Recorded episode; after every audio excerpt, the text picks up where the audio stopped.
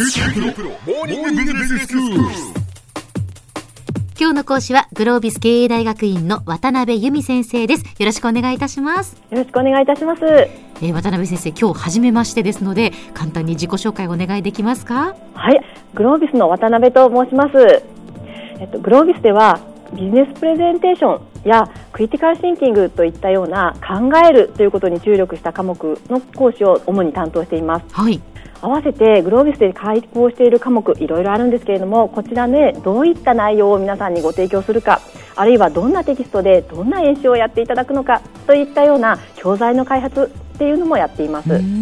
はい、グロービスに来る前はと言いますとコンサルティングファームで業務改善や事業戦略の立案または実行支援とか海外へ拠点を移すときにどのように展開すればいいのかこういったところのお手伝いをさせていただいておりました。はいその後自分でもちょっと結果を出すというところをやってみたいなと思いましてベンチャー企業に転職して業務改善とか組織改革などのプロジェクトリーダーを務めながらあの新組織の立ち上げなどに放送しておりました。はあ、そうなんですね。はい。で、今日は先生どういうお話でしょうか？あ、はい、ちょっと先ほどの自己紹介でお話しさせていただいたところなんですけれどもプロジェクト単位でいろんな方と関わらせていただいてきましたこの業務柄、うん、業界とかあの職種職員のいろいろな方のプレゼンテーションを聞く機会に恵まれておりました、はい、加えてグロービスにもさまざまな方に来ていただいておりますのでいろんな方のプレゼンテーションに関する悩みというのをお伺いする機会に恵まれておりますので、プレゼンに望まれるビジネスパーソンの方々が悩まれることの多いポイント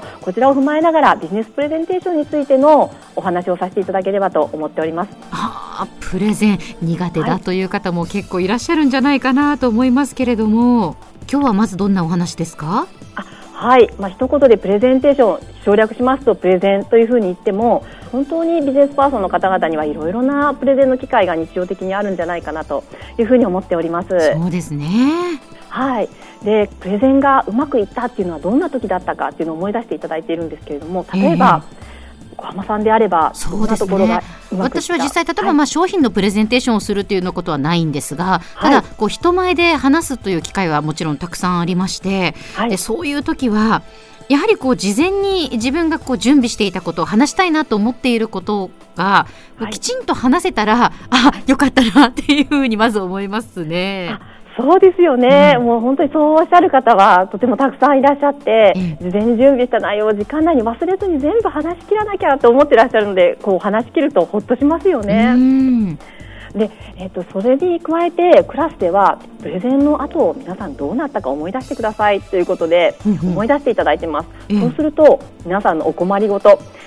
確かに勉強になりましたとか言われるもしくはすごく相手の方といい雰囲気になったんだけれどもそれっきりで何も続かないよというふうな悩みを抱えておられる方がまあ結構いらっしゃいます。ああそういう話聞きますね。手応えがあったのにあれ？なんか次の話に進まなかったなっていう。はい、ええそうなんですよね。で相手からいいお話でした。ためになるお話をありがとうございました。と高評価なのにちょっとそれとご自身の手応えが合わないみたいなことが、本当はねだってそこからじゃあ商品を買いたいですとかね。あの、はい、見積もりをお願いしますとか、まあ、その次の段階に進むっていうことをやっぱり期待しているわけですもんね。そうなんですよね、えー、なので例えば商品を買いますと言ってほしいのであれば相手が商品を買ってくれるという行動を起こしてくれて初めてご自身の目的は達成ということになりますよね。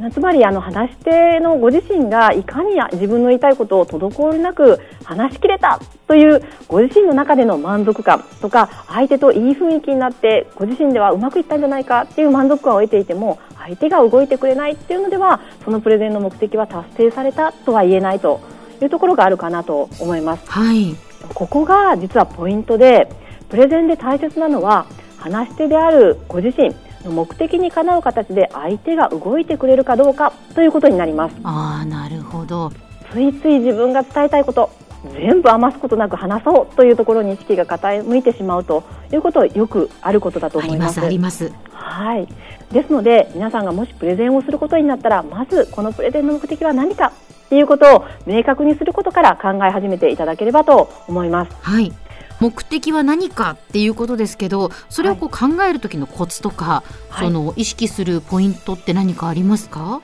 はい。プレゼンをすることになったらまず状況によって目的が定まってくると思いますので状況を抑えるということにまず意識を向けていただけるといいかなと思います。はい。ただ状況のイメージが抽象的でぼんやりとしたものであると目的もそれに伴って曖昧になってしまいますのでこれを具体的に考えるっていうことがポイントになります、はい、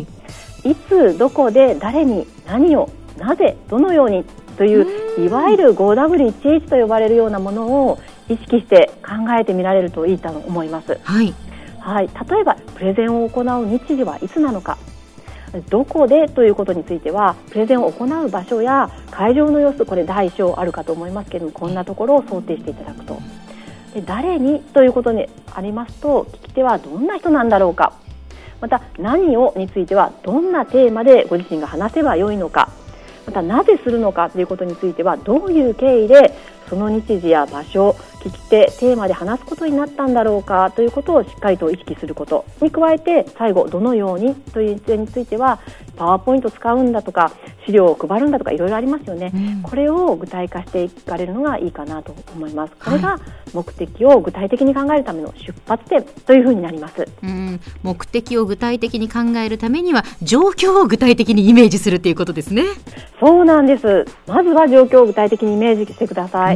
うん、次に相手にどんな行動をとってほしいのか。これも具体的にイメージをしてください、はい、自分の提案について上司から承認を得たいという場面であれば上司が提案を承認してくれることということになるかもしれません。いずれにしても具体的に考えるということがポイントになります。そうなんですね。はい。急に相手を動かすようなプレゼンを行うというのは難しいかなと思うんですけれども目的を具体的に考えるということをどこか心の隅に意識していただくことによって自分の言いたいことを言っただけのプレゼンだったものから相手を動かすプレゼンということに近づいていけるのではないかと思っております。では先生今日のまとめをお願いします。はい。プレゼンで大切なのは話し手であるあなたの目的にかなう形で相手が動いてくれることが大事です。そのためにプレゼンを行うことになった状況を 5W1H を参考に具体的に把握した上でプレゼン後に相手にどういう行動をとってほしいかを具体的にイメージしておくことがポイントです。今日の講師はグロービス経営大学院の渡辺由美先生でした。どうもありがとうございました。ありがとうございました